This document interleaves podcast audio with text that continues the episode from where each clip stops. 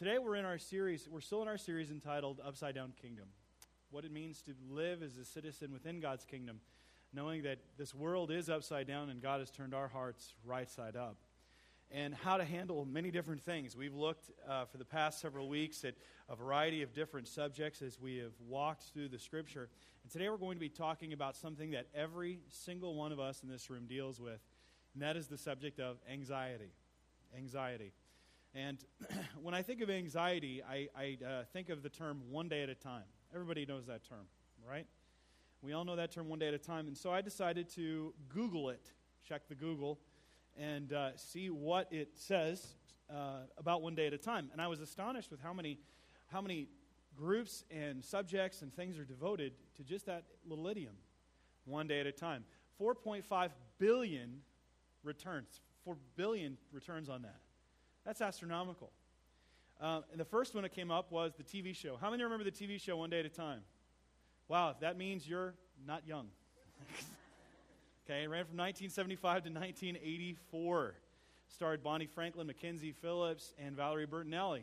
And then there's obviously the song One Day at a Time, written by, uh, uh, there were two writers, but I remember one was Kris Kristofferson. It was done in the 1970s, and it's been redone by 200 different artists and it's hit the number one chart i don't know how many different times.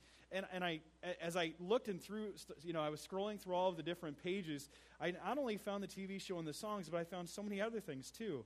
I found alcoholics anonymous al-anon overeaters anonymous. I found diverse recovery specialists people who are trying to quit smoking kids trying to conquer cancer and a whole bunch of other groups because i, I think all of us have something within us that resonates with that concept one day at a time because we realize that we can't handle everything coming at us at once. We can't handle all of the stress for our life at one time. We have to handle it one day at a time. And what I don't think most of us realize is that though we are familiar with the term, the term finds its origination or origin within Scripture. As a matter of fact, it finds its origin within our passage for today, where we see that we are to think and process and uh, deal with stress one day at a time. Now, as Christians, we are prone to anxiety just like everyone else is. And in our world today, we have more anxiety than we've ever had before. With all of the time saving gadgets that we have, well, all of the different uh, technological advances that occur, we are less happy than we've ever been before. Matter of fact, in the Atlantic uh, publication, they ran an article this past week, and it was entitled America's Workers Stressed Out, Overwhelmed, Totally Exhausted. Did you know in the American in the American economy we work more hours than any other country except two? Two. South Korea and Japan. And, and she notes this. We have, we have bought into this uh, society where we can work, we can have family, we can have this achievement, we can have this career. We can, in other words, have it all. And what she does is shows that it's impossible. It really is. It's a myth. And the way that our world is set up, it makes it impossible for us to really have that. And thus, our anxiety intensifies we medicate ourselves more and more. We go to see more psychologists, more psychiatrists, and we're dealing with so much stress that's all around us at all the time. We need life coaches and we need help for all of this. And go to a self help section of Barnes and Noble, and it's massive. We are more stressed and have more anxiety than we've ever had before. But as Christians, are we supposed to have the same anxiety that the world does? We're to have, we're to have something different. But truth be told, is we're just as anxious as our coworkers, as our friends our, uh, who, who do not believe in Christ. And we, we have this deep, abiding sense in ourselves that something is really wrong. We know it's not right. We don't know quite how to fix it, though. Well, Jesus is calling us back and to show us that though we are in this technologically abundant time, that the problems that plague us are not new. That people in the ancient world dealt with the very same things that we deal with now. And the Bible deals with the entirety of our fallen and frail condition. The Word of God speaks to us to show us how we are to live, how we are not to have anxiety. In other words, how we can truly live and process one day at a time. I would love to go through and see how the culture has developed and has been pretty much at war with the, our souls, but time will not permit. Instead, we're going to see today how we can live in the midst of this world that stresses us out and how we can find the peace that God has for us. That's what we're going to look at today. But before we go any further, let's pause and ask for God's blessing on our message time. Father, we do come into your presence. Lord, we know we have so much anxiety, so much stress in our lives. Uh, our minds run 100 miles a minute. We have a hard time sleeping at night. We have a hard time getting up in the morning. Uh, we're stressed with our coworkers. We're stressed at our situation, with our finances. We're stressed in our relationships, Lord, not even just in our workplaces, but in our homes. Not only do we deal with the the day to day pressures of a boss in the workplace or school and all that entails, uh, but we deal with the stresses and problems at home. Whether it means dealing with our spouse, whether it means dealing with our children, or dealing with our own health, we have many stresses that face us day in and day out. Lord, we come before you right now and ask you to show us, to let the light of your word penetrate through the fog of unbelief that clouds our souls, that we might see who you are and what it means to truly live and operate as citizens of this upside down kingdom, that we may not be anxious, that we might be peaceful and trust in you. Be in our time today. Direct our thoughts to you. In Jesus' name I pray. Amen. So I would really heavily encourage you to follow along with me as we walk through our text. And if you're in Matthew chapter 6 or you're not that familiar with uh, the Bible, that'll be at page 812 in your Pew Bible. I want us to start off uh, by looking at our first verse, verse 25. Therefore, now, of course, you've undoubtedly heard, if you've been in church for any period of time, when you see a therefore, what do you ask? What's it there for? Uh, and there's a reason that it's there. It is to call us back to the previous thought. And Jesus had just talked, as we learned last week, he was talking about serving God and money. And he said that it is an impossibility to have two masters, that we will love one and hate the other, no matter which one that is. If we love God, uh, then we can't love money. And if we love money, then we can't love God. The two are mutually exclusive from one another. And, and if we are to truly love God then and put Him first and not have money to be the end all be all of our lives, that's going to bring us into situations of everyday life that are going to cause us stress. How do I pay my rent? How do I pay my mortgage? How do I get my groceries? What about my medical bills? How do I deal with this unforeseen expenses? How do I pay my loans? What about my debt? All of these financial questions creep in. And Jesus is saying, Whoa, finances cause problems. Do they not? I mean, we can look at the divorce statistics and I guarantee that money problems rank in the top two, if not the number one, for couples divorcing. And that comes down to financial problems. Stresses about money, about finances. It's no wonder then that Jesus speaks more about finances than he does about heaven and hell combined.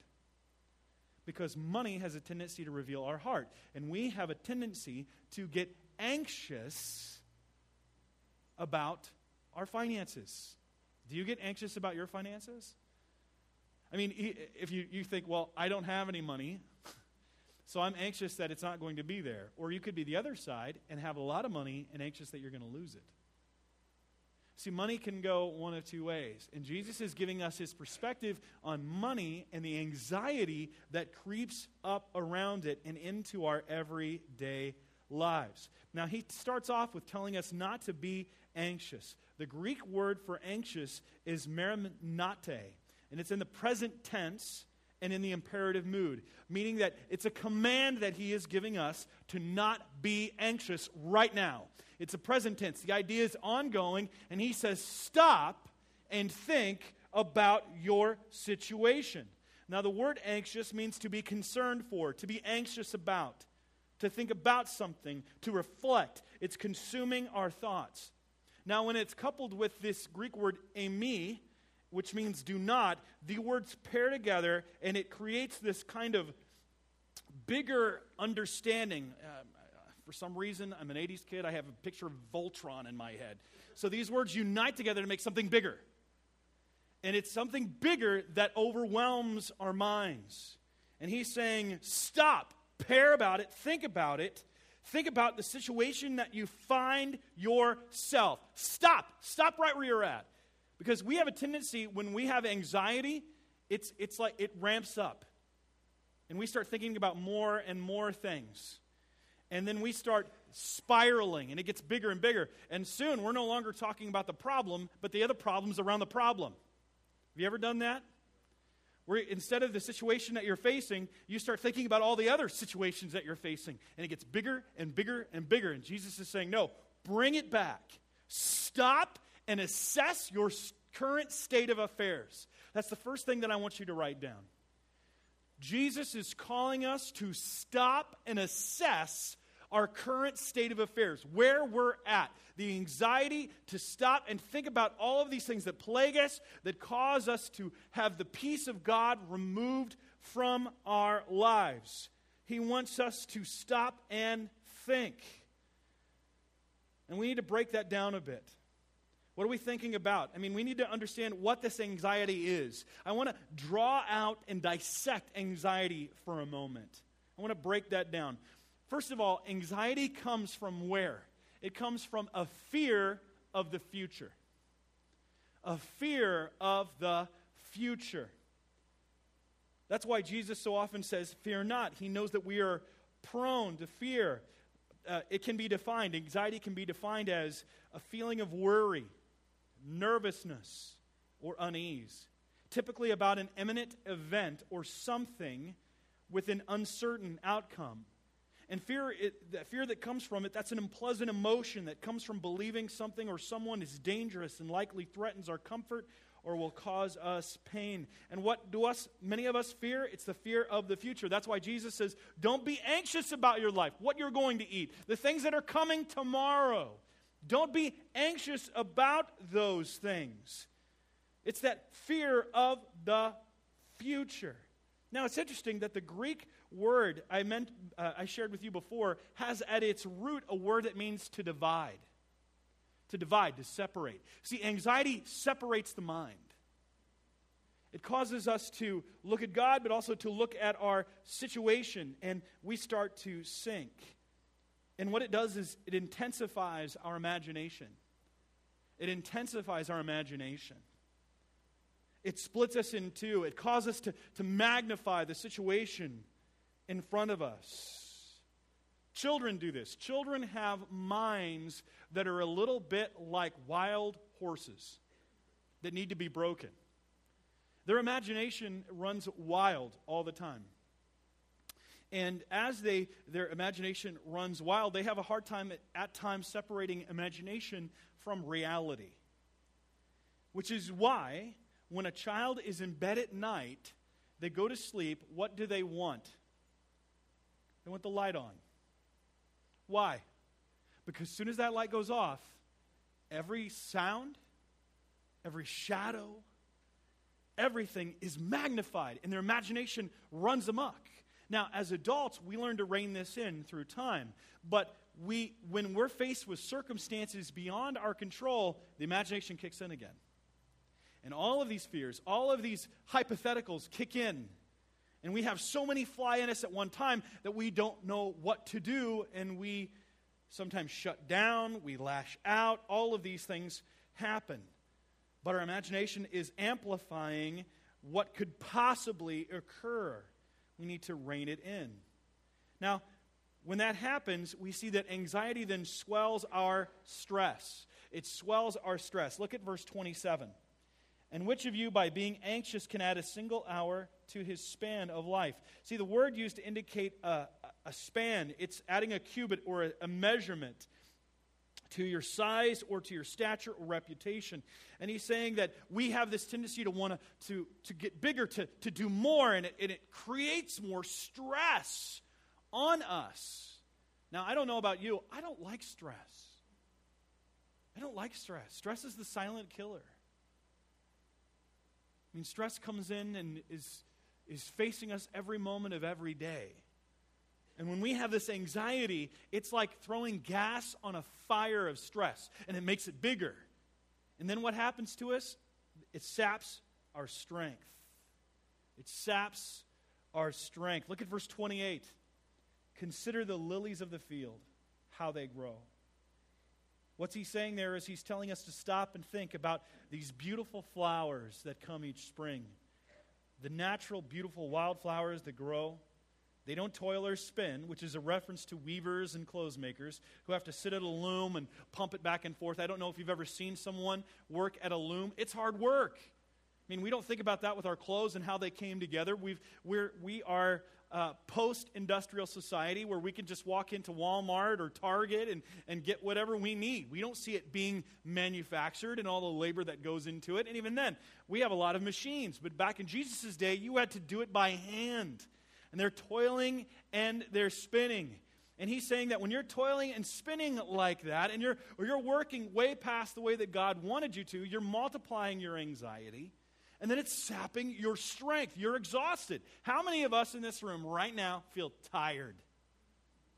Ah, we feel tired. Why? I mean, we've been doing all of these different things, and, we, and it could be many different reasons.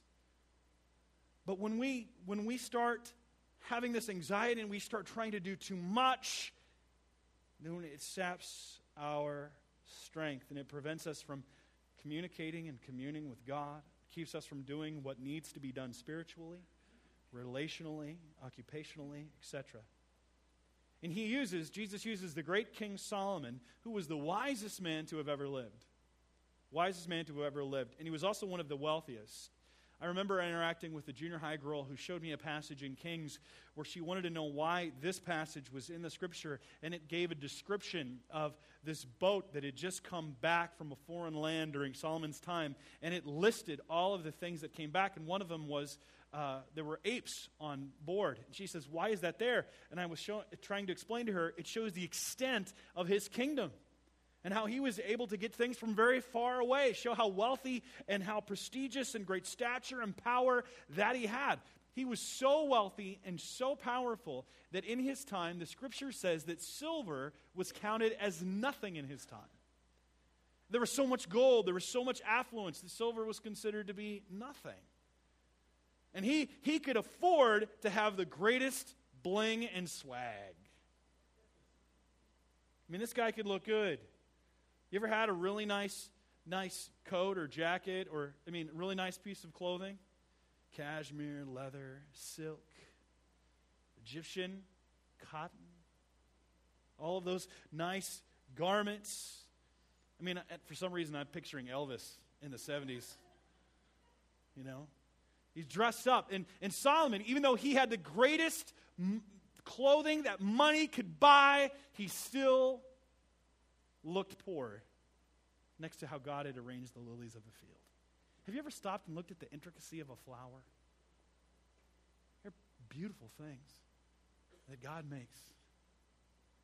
And he's, he's using this a uh, fortiori argument, which means he goes from the, uh, from the lesser to the greater.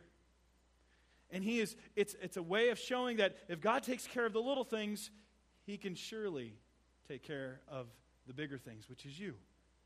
He can take care of your needs. Take care of your needs. But we don't want, in essence, God to take care of our needs. We don't want to. See, the reason we don't want God to do it is because we are very fine on our own. Thank you very much. We can do it ourselves.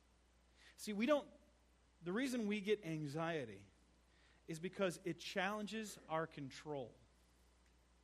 It challenges our control. Look back at your text in verse 30. Verse 30. But if God so clothes the grass of the field, which today is alive and tomorrow is thrown into the oven, will he not much more clothe you, O you of little faith. Therefore, do not be anxious, saying, What shall we eat? He's saying, What are we going to eat? We can't, we can't control it. What are we going to eat? We're totally dependent upon God. what shall we drink? Or what shall we wear? For the Gentiles, those outside of the covenant community of God, seek after all these things, and your heavenly Father knows that you need them all. But seek first the kingdom of God and his righteousness, and these things will be added to you. We are to seek him first. That's what God wants us to do. And we're going to get to that in a moment. But it is the second part of verse 33 that I find most interesting. In Greek, the words, these things will be added, is a divine passive, conditional statement. It is connected to fulfilling the first part of the sentence, putting him first. When we put him first, he will provide our needs. When we don't put him first, he will not provide. Clearly, God is showing us that he's in control and we're not. We don't like not being in control. That's why I don't like flying. I don't trust pilots. I think I would be better. I mean, think about it. Do you like relinquishing control to other people? No, especially in our society today. We really don't like relinquishing control. Who are you to decide and make choices for me? Who are you? Uh, we have a potential um, outreach coming up in June. We'll be working with World Relief, Lord willing, and they will be bringing three to 400 refugees to our grassy area over here.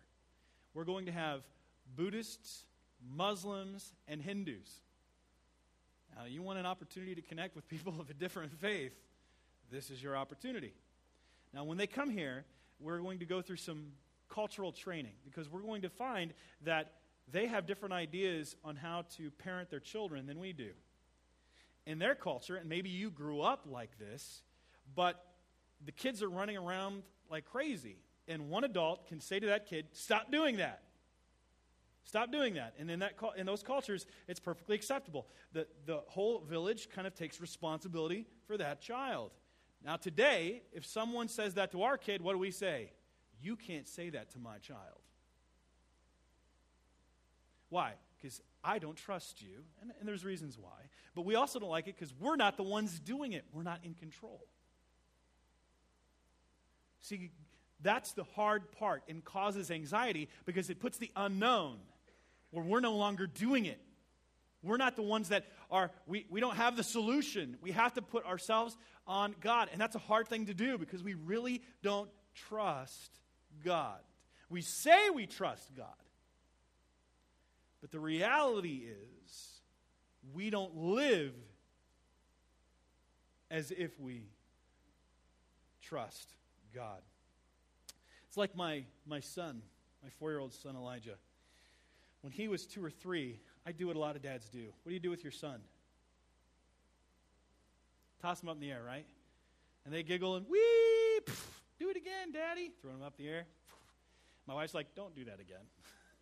I'm like, look how high I can get him. Right? Throw him up in the air and I catch him. But something happens, three to four years old.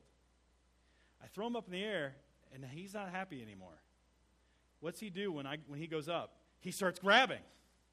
That's when it gets dangerous because experience now has taught him that he can fall. And no longer does he trust me.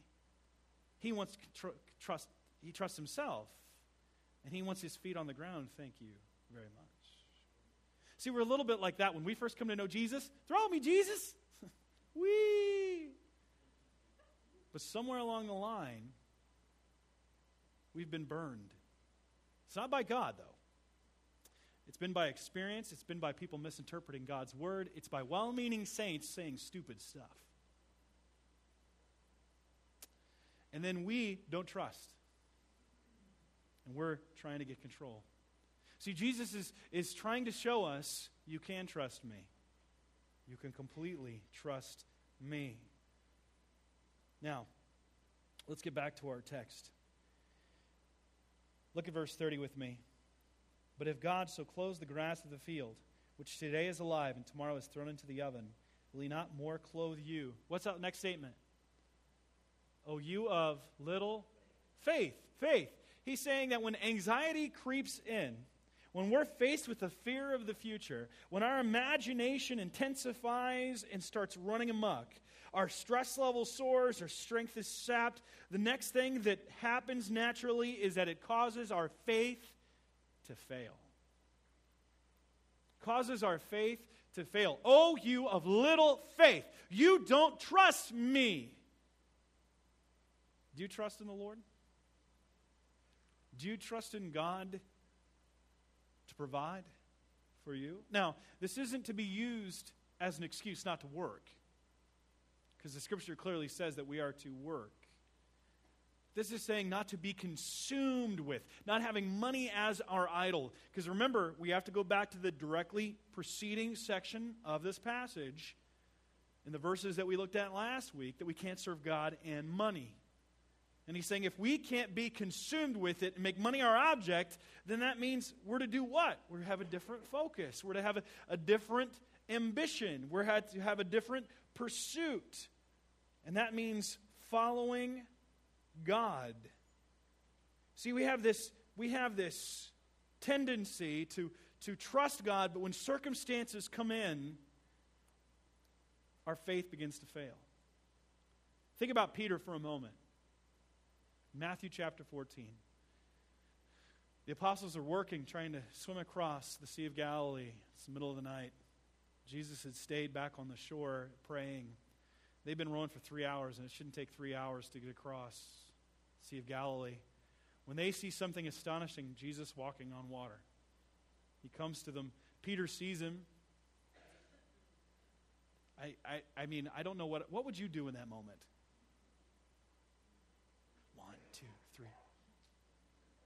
Still there.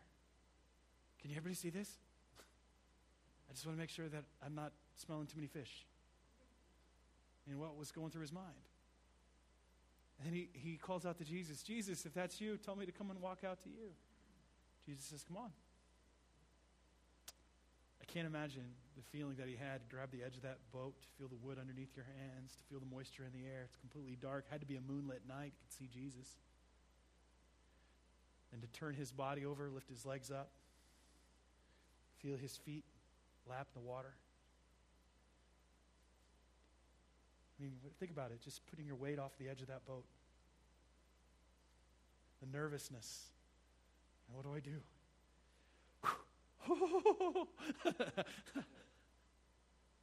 and he starts, you can picture the steps. You know, it's like Frankenstein. Making sure like each step is solid. But then what happens? The wind starts to blow. Feels star on the water, water on his face, and he's realizing he's doing something that's not normal. That normal people don't do. And, he, and what happens? He starts to doubt, lose faith. Takes his focus off of Jesus, and he starts to sink. And he reaches out to Jesus. He goes, Lord, save me. And Jesus lifts him up and says, Oh, you of little faith. See, it's about perspective. It's when we keep our focus on Him. No matter what the world is doing, we're okay. It's when we take our focus off of Him that things get dizzy. You know, um, ballet dancers, you know, when they do their spins, you ever wonder how they do that and not throw up? You know how? It's because when they spin, they're taught to turn their snap their head and keep it on one focal point. And every time they go around, they have to snap that head all the way back. Snap it again, snap it again. Because if they just let their head go everywhere, they turn and they'll be vomiting on the stage. And that's not good for anybody. Swan Lake takes on a whole new meaning. But the idea is focus. See, when we, when we take our focus off of Jesus, we get dizzy. And the world circumstances come in, and anxiety starts to overwhelm us. God is saying, laser like focus on me laser like. Pay attention to me. Keep your eye on me, and I will get you through. Do not be anxious. You know, he takes this pretty seriously. Look at verse 25 for a moment. He says, Do not be anxious about your life. Now, skip over to verse 31. Therefore, do not be anxious. Now look at verse 34. Do not be anxious. Three times in these nine verses, he says, Do not be anxious. He wants us to trust in Him. Now, notice what Jesus does in verse 30. He gives them, gives them a, a, a bit of a rebuke. He says, But if God so clothes the grass of the field, which today is alive and tomorrow was thrown into the oven, in other words, it's, it's cut down and it's thrown into the oven as fuel. Will he not much more clothe you, you of little faith? What do they lack? We saw that faith. We can't lack faith. We must believe and trust. And if we're to, we're to follow God, then we must make sure that we are putting an end to anxiety. Putting an end to anxiety. He doesn't want us to be anxious. Now, how do we put uh, an end to anxiety? Well, first of all, it involves trusting in His provision. It requires us trusting in His provision. If we're going to put away anxiety from our life, to abolish it from our vocabulary and the situations which we face, then it means trusting in Him and in His provision. Now, why don't we trust? It's because of a lack of faith, yes, but I think there's a little bit more that happens. We don't believe Him. Now, why?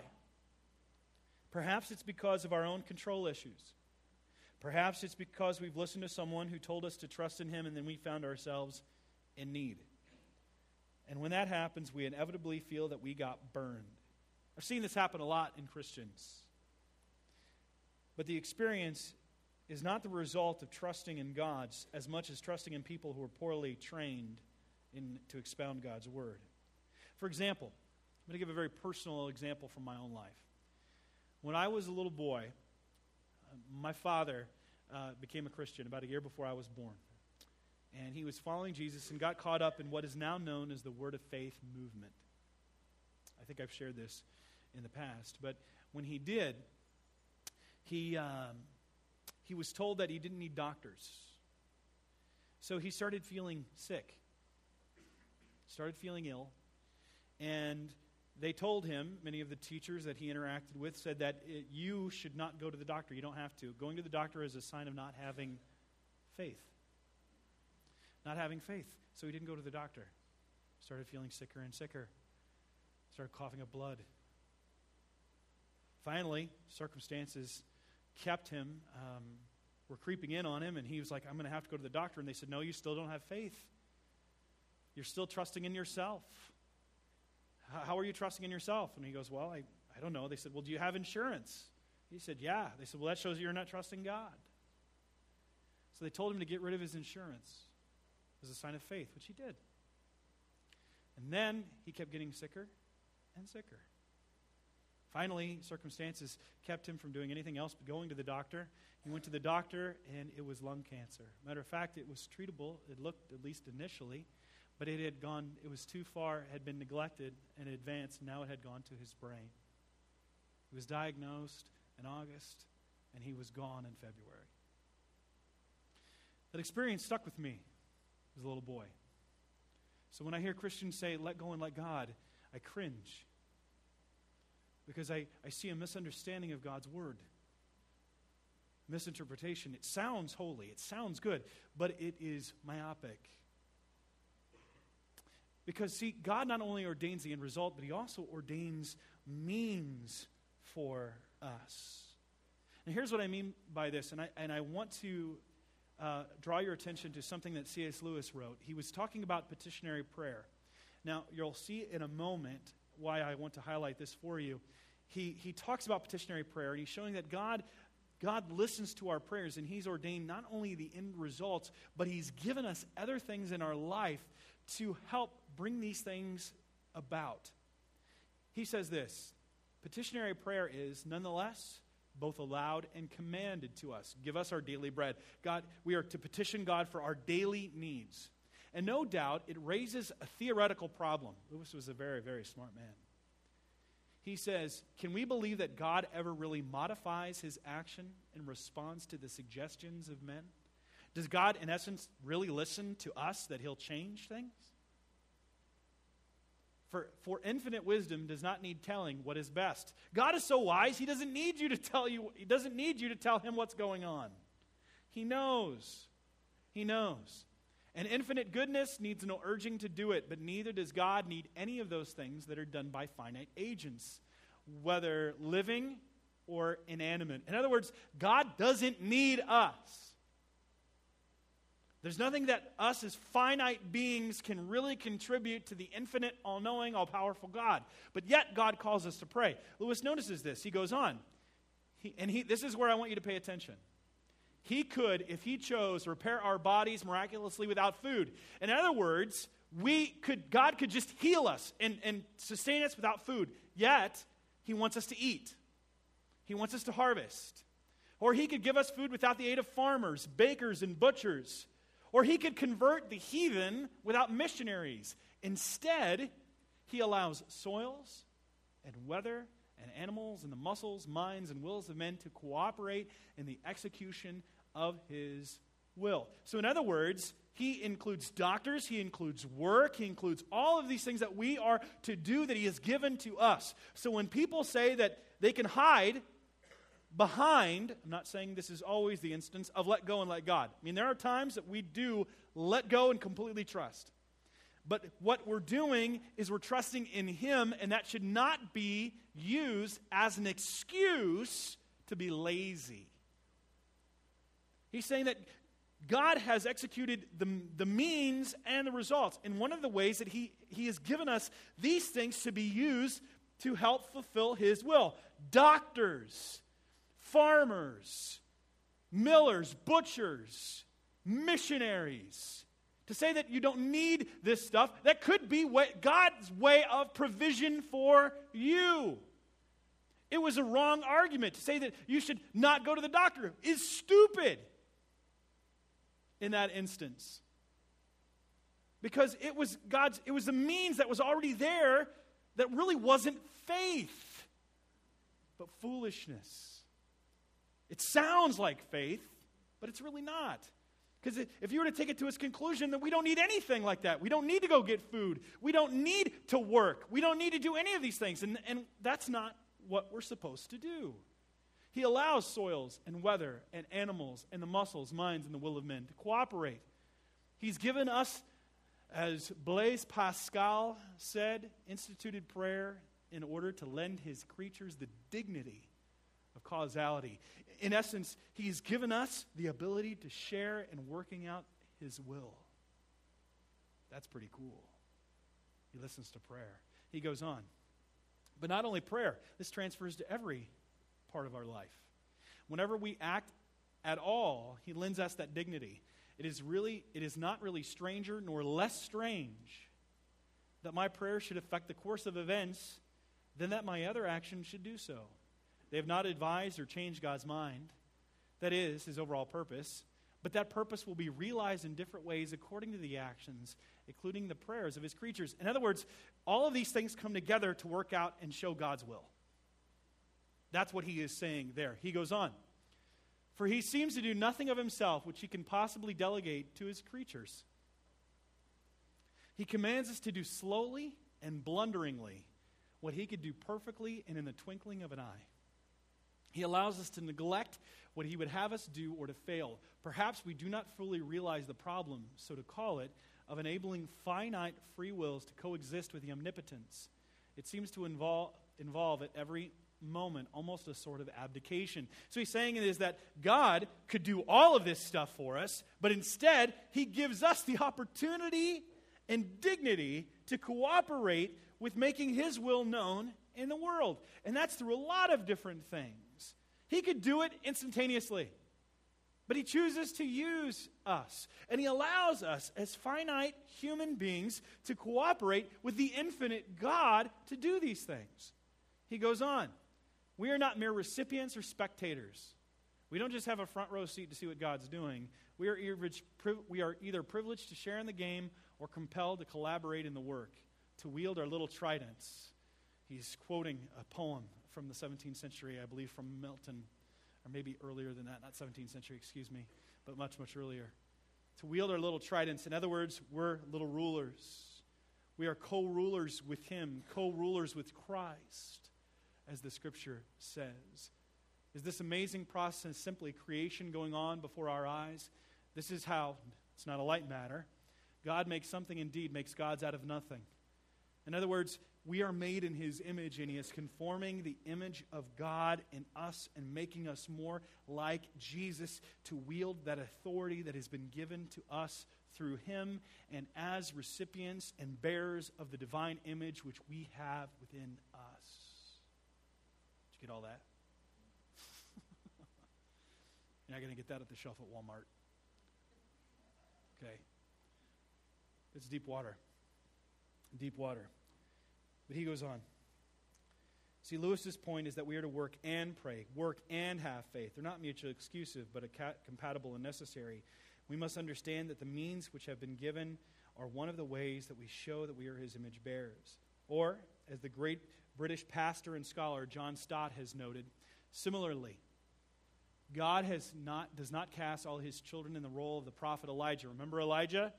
When the, the, the, the times have become so bad and the people have become so corrupt that he withdraws from society and he is sustained by the ravens. God sends them to him, helps provide food for him supernaturally.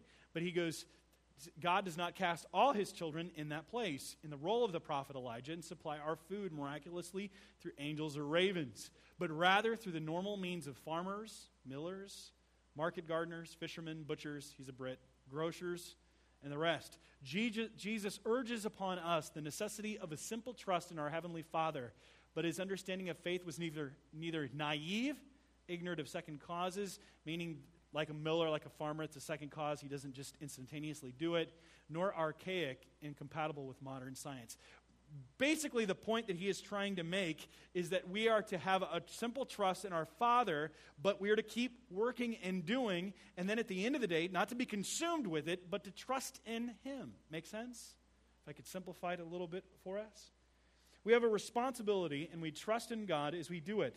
God loves us after all in ways that we cannot begin to fathom. God wants us to be concerned but he doesn't want us to be uh, consumed concerned but not consumed.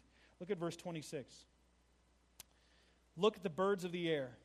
They neither sow nor reap nor gather into barns. And yet your heavenly Father feeds them. They don't store it up, they're not working for it, but God takes care of them. Are you of not more value than they? See, he's talking about the birds of the fair, the birds of the air, excuse me, and he notes that there's a, a, a value to them. And now the word in Greek is diphorete. It means to differ, to be different, to be more worth more than, to be superior to. God is saying that we, as his image bearers, are more valuable than animals. This is where PETA messes it up. Okay? PETA makes animals at the same level as us. We're not. Yes, we're to treat animals uh, fairly. The scripture says that in the book of Proverbs that a man is to treat his ox like with dignity, in essence to treat your animals with dignity, but they are not image bearers like we are. They are not recipients of his salvation. But we are. We are more valuable, and we can see this shown at the cross. And if we're to really trust in his provision and abolish anxiety, we have to realize the extent to which God brought us to himself and remember the price that was paid for us. Remember the price that was paid. I want us to you to turn with me, please, to 1 Peter chapter 1, verse 18 through 19. If you have a Pew Bible, that's page 1014. I got the verse up there on the passage, if, I mean on the screen if you didn't uh, hear me say it. But 1 Peter chapter 1, verse 18 through 19, um, it says this. Peter is writing. Give you a moment. Peter writes, knowing that you were ransomed, you were purchased, you were bought from the feudal ways inherited from your forefathers, not with per- perishable things such as silver or gold, meaning that there was a price paid for you, that God paid a price for you. He didn't pay money, wasn't Bitcoin, wasn't gold, wasn't silver, wasn't rubies or precious jewels, but with the what? The precious blood of Christ, like that of a, of a lamb without blemish or spot. Now turn with me to 1 Corinthians 6 18 through 20. 1 Corinthians 6 18 through 20, and that's on page 955. Verses on the screen. See, we have to understand that the price he paid for us cost him his son. He paid for us with his son's life. We then should trust in him because we know that he has our best intent at heart. We have to understand that, uh, like one guy's t shirt I saw when I was working in uh, Connecticut, um, I was doing a conference, and this guy had a t shirt. It said this I'm kind of a big deal. And then underneath it, it said, Because Jesus died for me. It's true. Very true. We're valuable. Look at this passage, 1 Corinthians 6:18.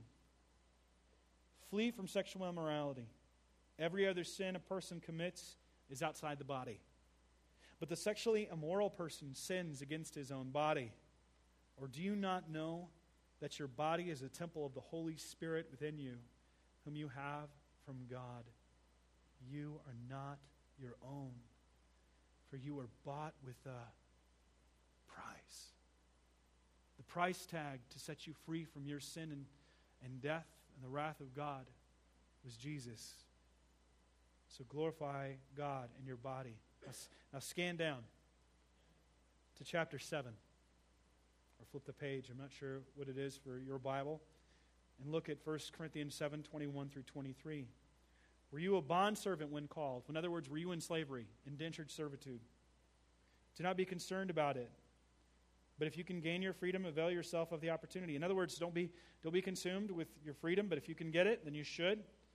For he who is who was called in the Lord is a bondservant or slave, is a freeman in the Lord. Likewise, he who is free when called is a bondservant now of Christ. Christ has purchased you, he owns you. You were bought with a price. Do not become bondservants of men. So, what, what we see there is we see how valuable that we really are. When Jesus says, Don't you know that you are more valuable than the birds of the air that God takes care of? I, I love you so much that I gave my son for you. I gave the very best that heaven had to offer to pay for you. You can take all of the riches in the world, all of the money that there is, take care of all the millionaires and billionaires, take care of all of them together, pile everybody's money, and it's like one grand, one grain of sand to what God has paid for us in comparison. It's worthless. He gave us the very best that heaven had to offer for you.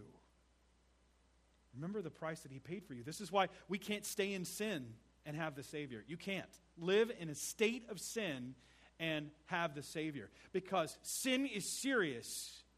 So serious that it cost the Son his life. And God is so glorious by paying the price for that serious sin to free us from it, that we can't stay in sin any longer. You are subjecting Christ to be crucified all over again when you stay in sin.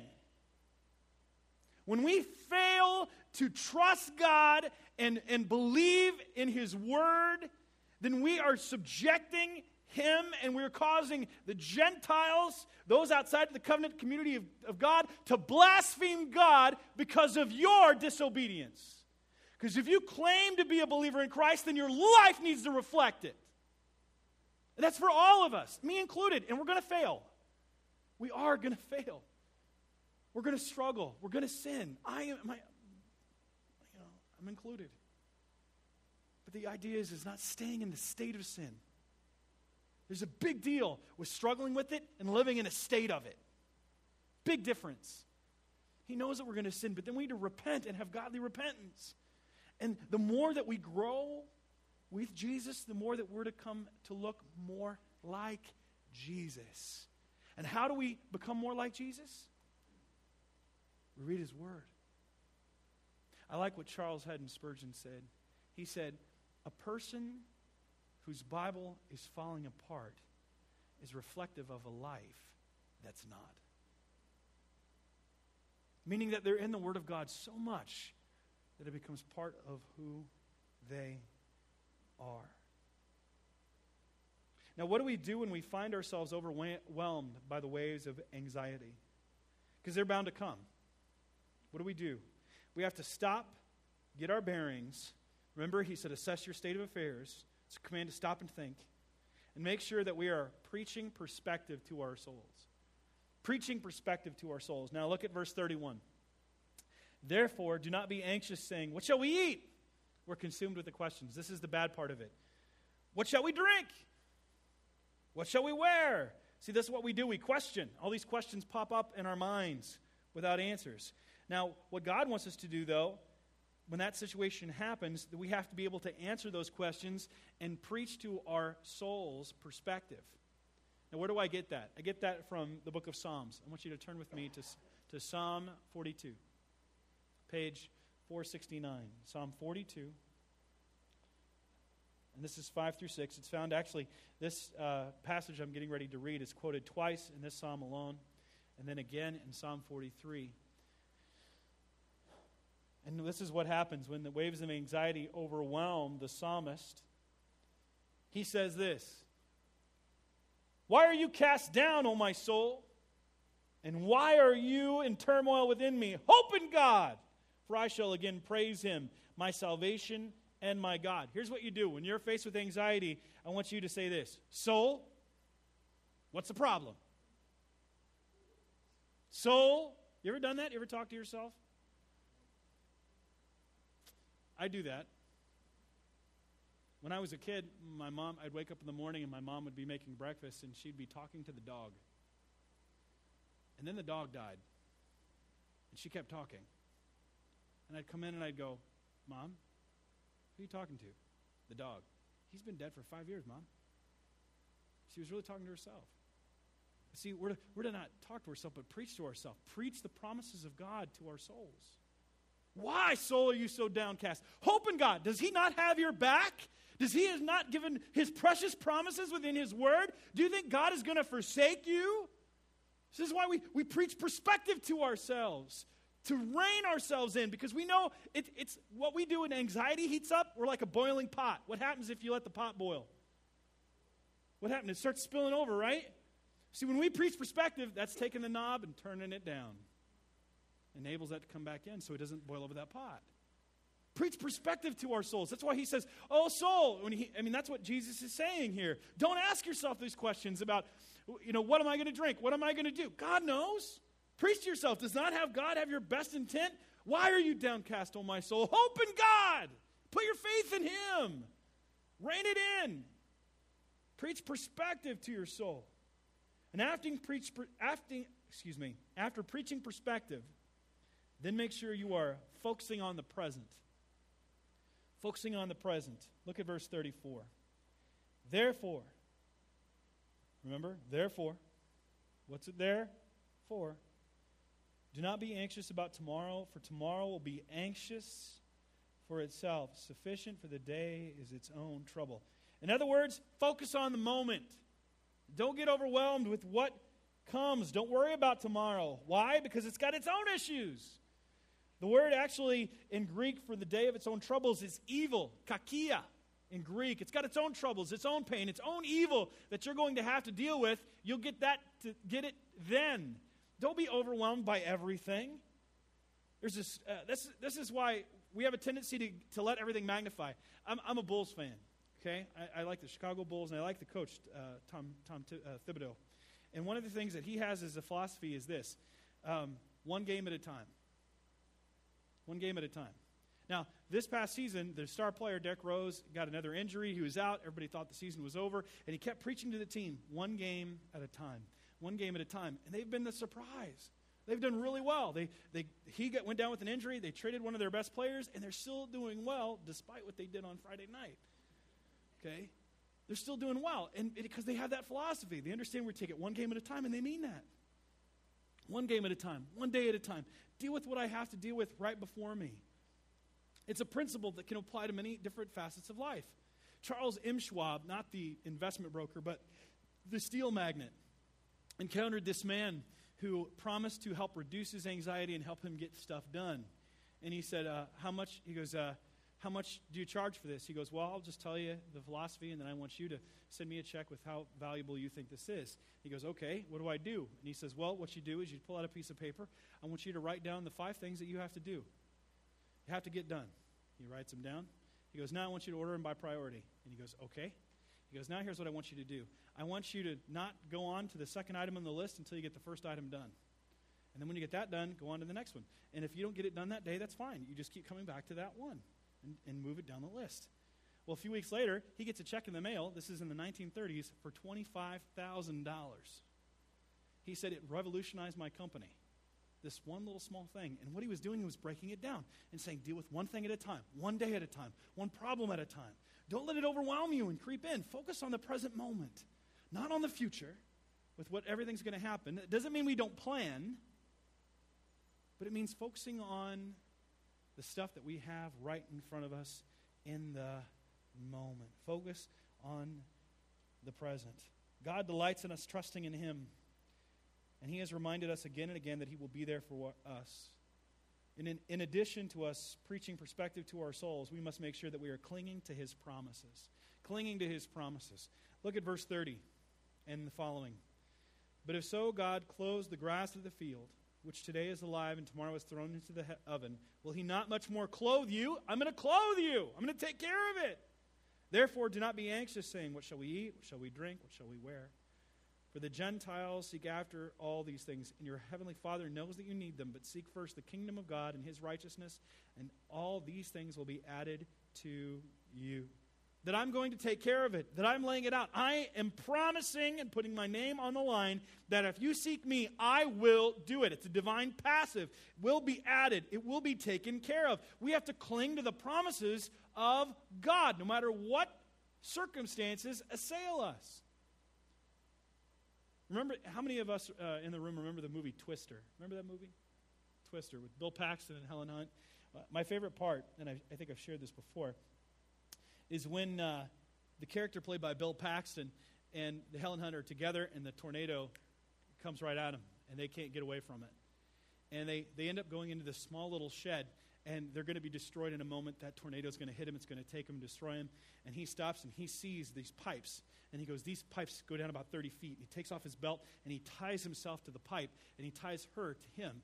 And then, as soon as they do that, the, the tornado hits, the building is stripped away, and they're hanging, literally being hanging and sucked in. And they're clinging to that, that pipe because it goes down so deep. You know, that's how we are to be with the promises of Almighty God. We're to tie ourselves to the promises of God that when the circumstances assail us, that anxiety creeps in, that worry is all around us, that no matter what happens, we're holding on to God. Because His promises go down really deep, and no one can rip them out, no matter how hard they try. We must cling to these very precious promises of God. Now, let's go back to our text. Look at verse 32. For the Gentiles, this is ethne in Greek. It's a way of referring to those outside of the covenant community of God. Um, Matthew is using a term that Jews would often use to employ those outside of the Jewish community, but he's using it here to re- refer to those uh, not just who are ethnically Gentile, but those who are outside of the covenant community, meaning that they have not placed their faith in Christ. These are the rebellious, those are those who refuse to submit to God. Uh, he says, for the Gentiles, these are the people outside of the covenant community. They are seeking after, they are pursuing these things of the world. They're consumed by them and making money and getting all of these things. Don't worry about it. Your heavenly Father knows that you need them. He's saying that their ambition is wrong. Remember, this thought is connected to money. So he's looking back and, and seeing that they are consumed with only what money can give. Then he goes on in verse 33 But seek first the kingdom of God and his righteousness, and all these things will be added to you. Now, the word here for seek is a present imperative active, meaning that uh, it's calling us to do it right now. It's a constant attitude, and it's a, it's a command to do it. Now, when it's followed by a future tense, it forms a conditional clause.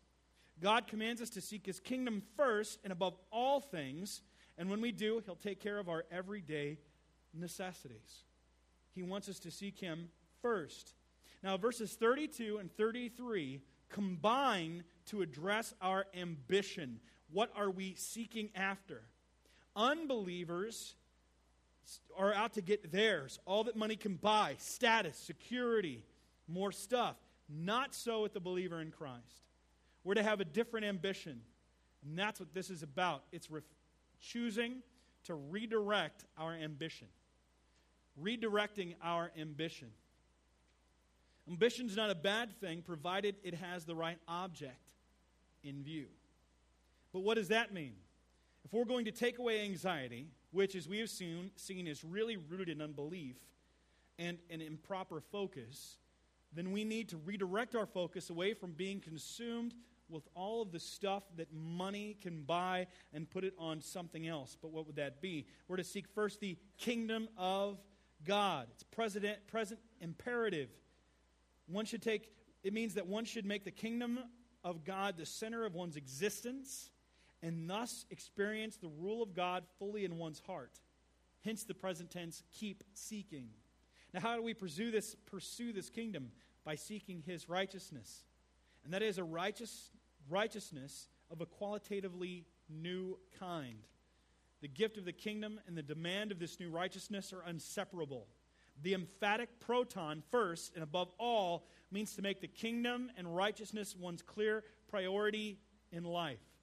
So, this in, ambition involves us prioritizing his kingdom. Prioritizing his kingdom. It also means pursuing his righteousness. Now, the problem that many of us have is that we don't prioritize God's kingdom. We do everything else, but not God. There's a, there's a story, a fascinating story, uh, about a painting that is in, the in um, the art gallery in Berlin. It's by Adolf Menzel. And it's about Frederick the Great but it's unfinished. See, it was supposed to show Frederick the Great talking with some of his generals. He painted the background, the generals, and left the king until last. He put the outline of Frederick in charcoal, but died before he could complete the work. See, it's a picture that many of us have painted. We, like Menzel, have taken care of everything else in life except the main thing, and that's Jesus. Jesus has to play and be center, the focal point. We need to give him proper place. We need to pursue his righteousness, pursue him. I like what Tom Landry, the former football coach of the Dallas Cowboys, said. This really, um, he said, this really, the most important factor in my life is my faith in Jesus Christ. He says, when you accept Christ, he becomes first in your life. Is this priority? It's this priority that gives me peace. How much is God's kingdom a priority in your life? How much are you pursuing his righteousness? Don't you realize that this world is passing away? If God's kingdom that is not going to last is going to pass, I mean, if God's kingdom is going to last forever, and this world is passing away, it's going to be gone, forgotten, then what are we working for? What are we living for? Don't think that you're going to slide into heaven as if we can't give him our life, but we can just have him as an insurance policy. We have to have everything about who he is. And our life must be known by pursuing his righteousness, pursuing his righteousness. Now, I want to ask, I want us to do an exercise for a moment. Um, or actually, hear a story and then do a mental exercise. Bill Hybels, the pastor of Willow Creek Community Church, tells a story about when he was working with his staff. And he said they did this exercise where they had one of the staff go out of the room and then they wrote his obituary a little depressing exercise for staff morale. But yet, they wrote his obituary and they came back in. They called it his tombstone. And they came back in, they wrote and shared it with him. And instead of being morbid, as you might think, it was actually a means of inspiration because they were able to see what others saw in them. And it was affirming them. And they were known by their pursuit of God. It was a very wholesome exercise for them. And later, Hybels picks up the, the little tombstones that they wrote for each of the staff, because they did it for each staff member, and they get ready to throw it away, and the staff are mortified. They wanted them framed. And they framed them and put them up in the offices because it was a reminder to them of what they're going to be known for. It's a good exercise to do because it prioritizes our life. Now, I want you to think this. I want you to, I want you to think about writing your own obituary. What would others remember you by? So and so is mother, father, married, so and so, had so many children, survived by so and so. They worked faithfully at so many years or different jobs. Did a lot of golfing, knitting. Loved race cars, sports, Bulls, the Cubs. No one knows why. The White Sox. Here's what were you to be known by? What are you going to be known by? Is it going to be known by a pursuit of God, a pursuit of righteousness? God demands to be the center of our existence, and I hope our life is representative of that fact. I see so many folks on Facebook put their friends or families' obits up and then say something to the effect of, they have joined so and so in heaven. I wish it were that easy. I wish we could just write and get in a newspaper and that meant that they were in heaven, but it's not. Most of the time, it's their only way of dealing with it because they're afraid to deal uh, with their own mortality and their own walk with God. They'd rather be content in their ignorance and go to hell rather than deal with the reality of their sin and change. We are to cast our anxieties on Him. We're to look to Him because He cares for us. God takes care of the birds and the flowers, even though they're just there for a while and then destroyed. I know that many of us still lack trust.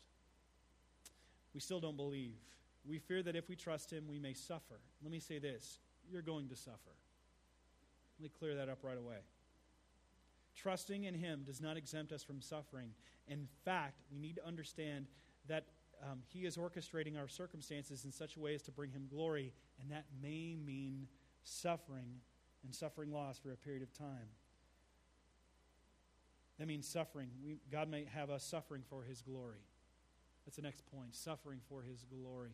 I want to share this quote with you from John Stott. He says, Thus, although God clothes the grass of the field, it is still cut down and burnt. God protects even sparrows, which are so common and of such minimal value that two are sold for a farthing or five or two farthings, talking about pennies. One being thrown in for luck. Not one of them will fall to the ground without your Father's will, Jesus said. But sparrows do fall to the ground and get killed.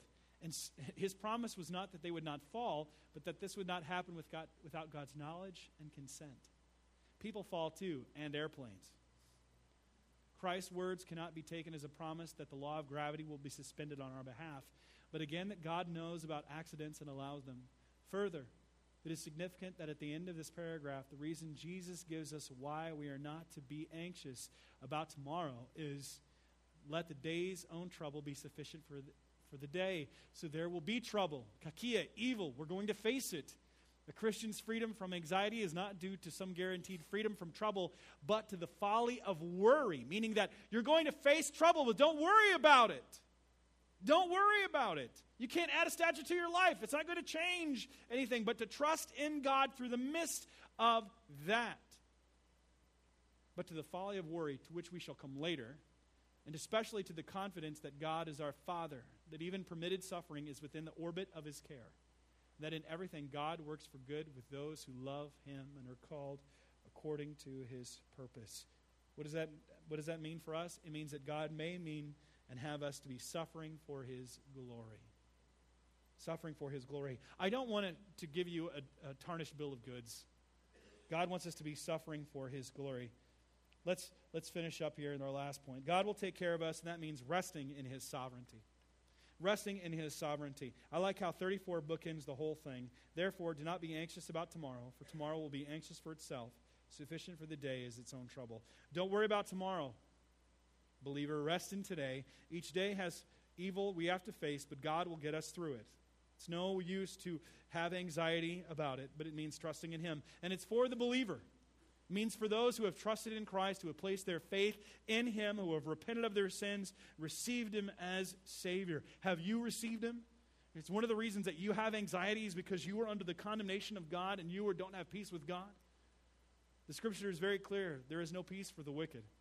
But when we come to Him, we have peace with God, and that enables us to have a peace that transcends understanding in our everyday life, as well as having peace with others for His glory and our joy but it means receiving Him. It means believing in Him and placing our trust in Him. And for the believer, it means us looking at Him day in and day out, focused on Him, and we will have peace and rid anxiety from our lives.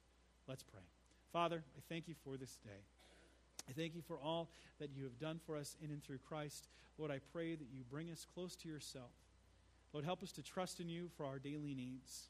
Help us to look to you, but help us to truly believe and take you at your word knowing that you have our best intent at heart. Help us to abolish anxiety from our everyday lives and trust in you and your sovereignty because we know that you love us and you gave your Son for us. We might experience peace and joy in the new life that we have in you. We thank you and we praise you. In Jesus' name.